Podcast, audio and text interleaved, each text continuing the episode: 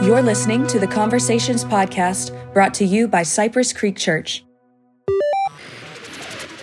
Our problem is we look to other things for help. We try to maintain a comfort zone instead of embracing our circumstances. God is always speaking to us through our circumstances if we will pay attention.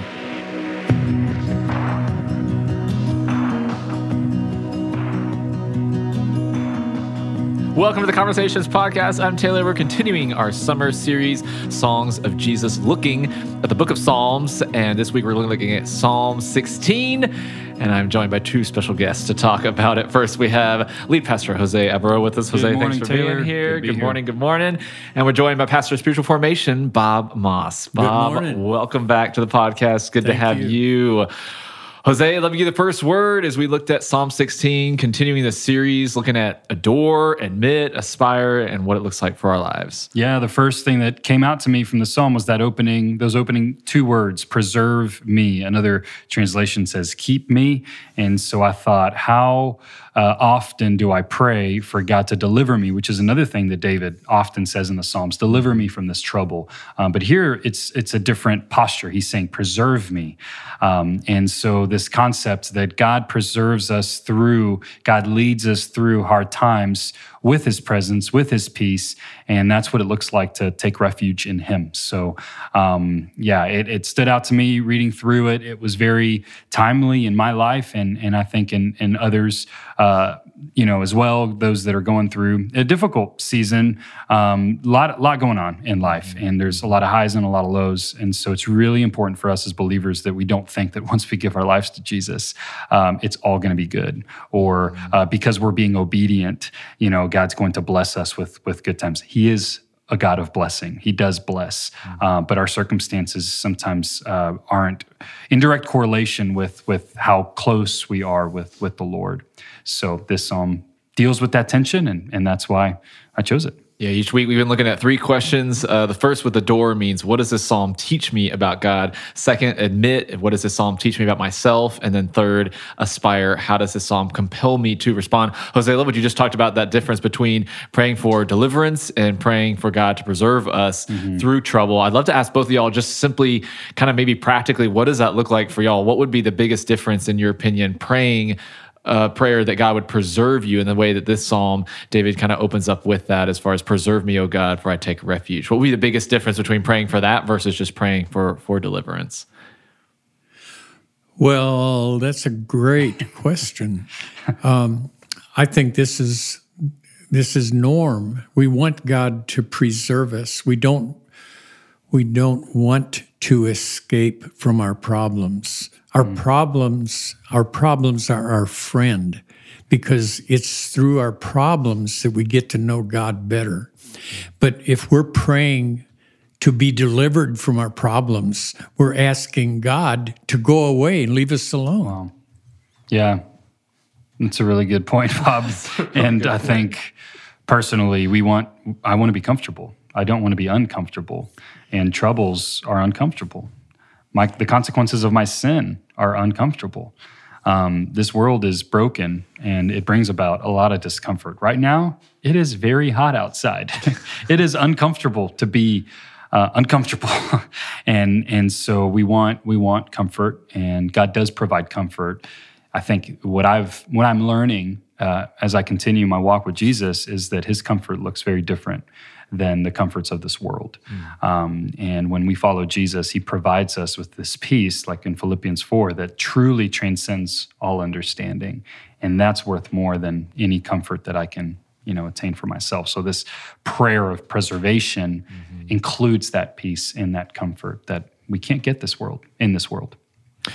Go ahead, Bob. Well, Jesus said, In this world, you're going to have trouble, but be of good cheer. I have overcome the world. Mm-hmm. Jesus is in us, He lives inside of us, and He is always with us. Mm-hmm.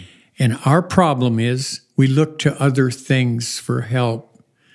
We try to maintain a comfort zone instead of embracing our circumstances. Mm-hmm. God is always speaking to us through our circumstances if we will pay attention.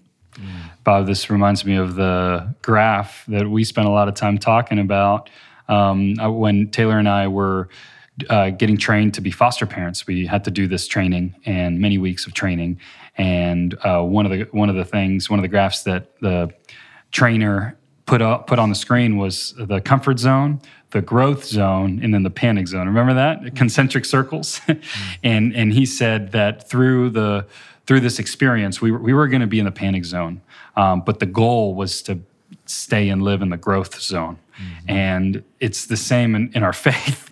You know, life comes our way and sometimes it throws us into the panic zone. But when we have faith in God, when we acknowledge Amen. that Jesus lives in us, Amen. then he keeps us in that growth zone. Mm-hmm. But we are we, we we are accustomed to living in the comfort zone in this in this uh, in this country and in, in, this time of society. I mean, again, it's really, really hot out there, but we live in Central Texas mostly because of air conditioning. Mm-hmm.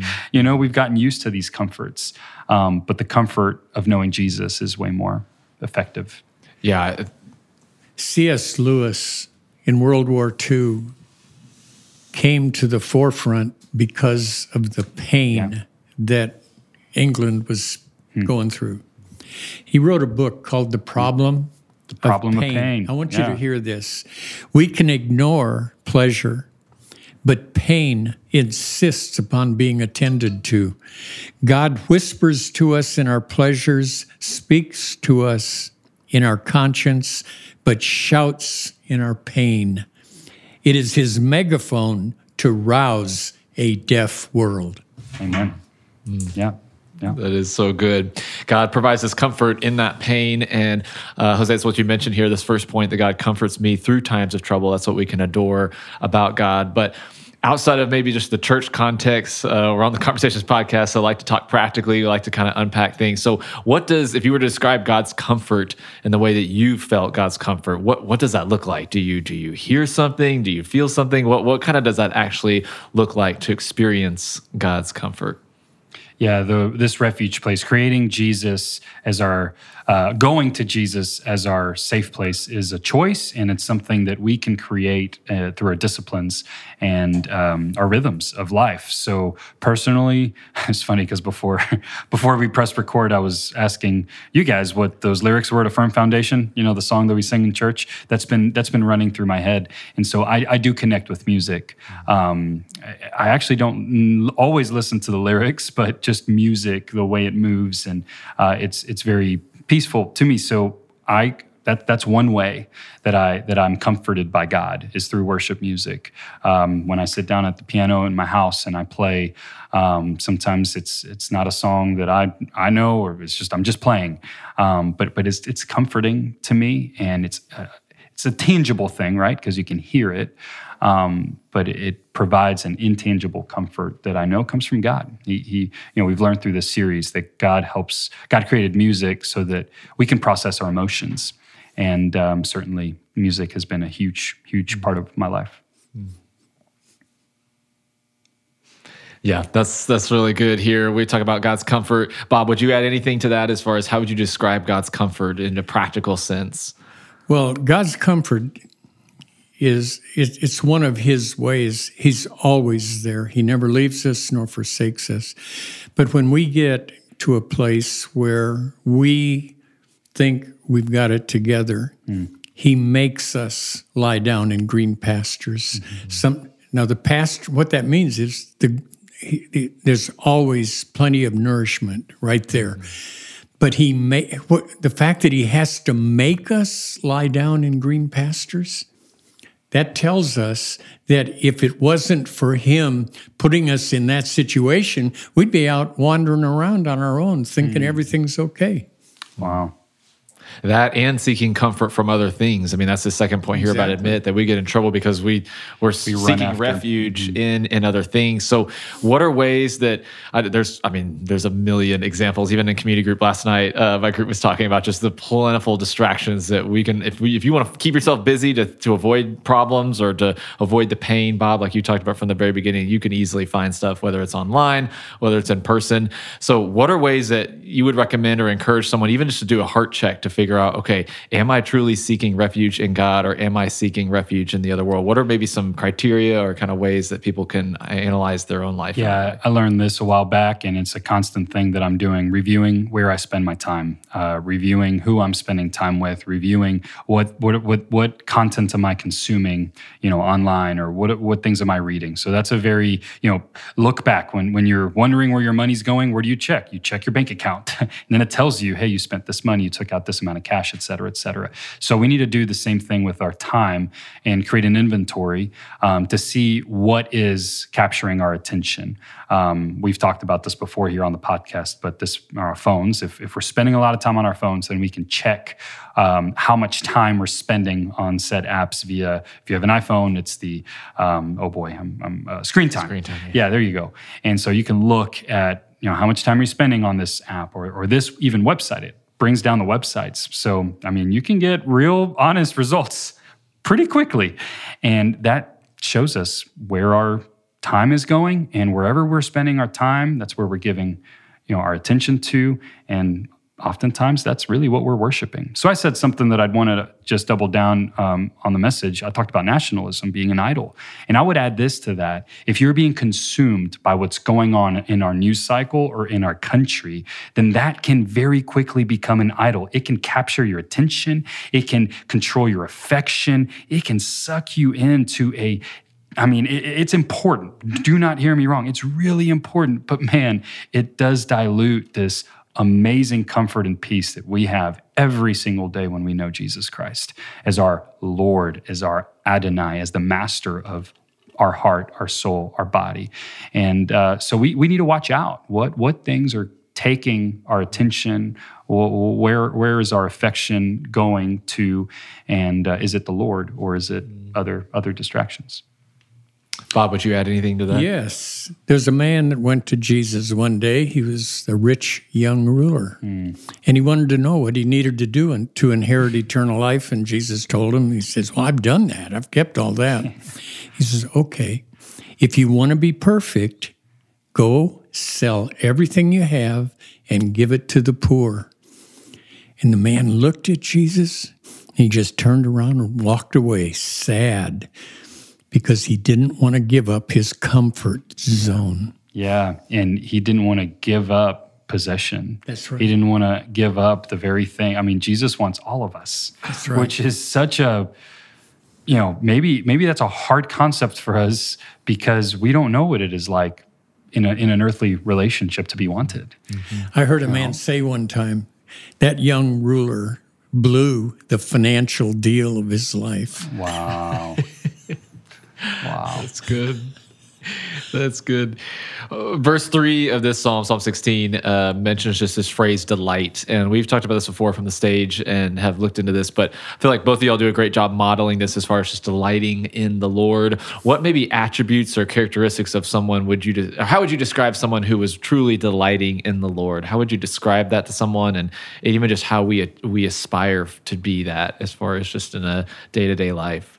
Well, I, I, think of Bob. I really do, Bob. The way that you delight in the Lord, His Word, um, your devotion to Scripture memory. I mean, you are constantly delighting yourself in in in God's Word and in His presence in that way. And when I'm with you, I I'm blessed because I'm around someone that is constantly delighting themselves in the Lord. Mm-hmm. And um, I think about what this says is for the saints in the land, they are the excellent ones in whom is all my delight it's delightful to hang out with like-minded believers. And it's a it's a it's a big refreshment from you know what all the other messages that the world gives. I mean this this constant this common denominator that we have in the lord is truly delightful something that bonds us like nothing else does. No like of music or uh, art or um, you know any other hobbies that may unite us. Nothing compares to being united in christ. Amen. I would say there's one word that defines it all abiding Yeah. in Christ. Yeah. That's it. And abiding simply means to remain. And so if we remain centered in Christ in every circumstance, there will never be a circumstance where we will miss an opportunity to bear fruit. That's right. Mm. Yeah, that's that's so good. Uh, another question I have just for y'all: There's a lot of attributes I feel like of God, and we've talked about several of them. As far as one, particularly this week, was on refuge, as far as God being a refuge. But how how do you think that relates as far as as we seek to to minister and love on those who are unbelievers or not yet believers, as far as just in the world? How is this this attribute of God being a refuge that we again we talked about throughout this this chapter? How do you think that that kind of helps or, or, or could impact our ability to just minister and witness to, to those around us. I think about what Jesus said. You just asking that question right now. Uh, when Jesus said, um, "They will know me by the way that you love one another." So he's speaking to his disciples. He's speaking to you know these excellent ones, as David would say, right? And he's saying that the world will know us. I'm sorry, that the world will know God through us, the church. And so, yeah, this refuge concept is really important personally in our lives, and then also creating a safe place and community. Because from that, that's going to show the world this is what it looks like to be loved. This is what it looks like to be a part of a, of a ministry or of a church that is pro reconciliation, pro uh, peace, right? And um, it, it's by design. And again, in verse four, we see that sorrows of those who run after another god shall multiply so that that that's going to happen naturally where if we turn to other things not only are we going to have the troubles of this world but then we're also going to have to deal with the consequences of sin mm-hmm. and, and, stuff and that only further troubles us mm-hmm. troubles us emotionally and makes us feel isolated and makes us feel uns- it's dissatisfying but when we find our hope in jesus and when we're wa- running alongside one another there's nothing more uh, secure and safe than, than that. The Apostle Paul in Second Corinthians chapter 5 said, From now on, we regard no one from a worldly point of view. And what he was saying was, we're going to regard people from God's perspective. And then he goes on a few verses later and he says, God was in Christ reconciling the world to himself, mm-hmm. Not counting people's sins against them. God has taken care of this sin problem, and we need, as Christians, to recognize that every, every single person we come in contact with is a potential believer in Jesus right. Christ. That's right. Mm. And when they become a believer, their life is transformed just like ours was. That's right. Mm-hmm. Yeah, I, I, that's that's a beautiful connection, Bob, because oftentimes we can pursue others you know, with this agenda of wanting them to know Jesus, which is, I mean, that's an open agenda. if I come in contact with anyone, I want God's best for them, which is for them to know their creator and know the purpose that God has for them. Um, however, sometimes when we're only focused on that, we, we sideline the same love, this agape, unconditional, grace filled love that Jesus had for me. So I want to be a conduit of that type of love um, as I as I pursue, you know, those that don't yet know Jesus. Mm-hmm. Um, Jesus made a profound statement one day talking to his disciples, and he said to them, talking about unbelievers, mm-hmm. he said, If they receive you, they receive me. Mm. And if they receive me, they receive him who sent me. So it's like a chain. Wow. And if people receive us as we're following the Lord, then they're they're on their first step to their journey of coming to faith in Christ.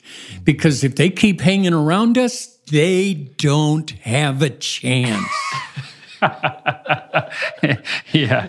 Excuse me. I love it. I love it. Well, I think too, just even related to that, that when we talk about God being our refuge, we can I think about the fruits of the spirit, for instance, you can on your own self-will try to emulate those as much as possible. But as soon as you encounter uh, you know, any sort of hardship or trouble, then all of a sudden that, at least in my opinion or my experience, is just all that goes yeah. down, and uh, and I think that's where you truly see through it. So I think just as believers, like y'all are saying, just even the way in which we're able to love others, but it's because of the refuge that we have. Because otherwise, as soon as I get rattled or as soon as I begin to get insecure about something, then all of those loving attributes get thrown out the window and yeah.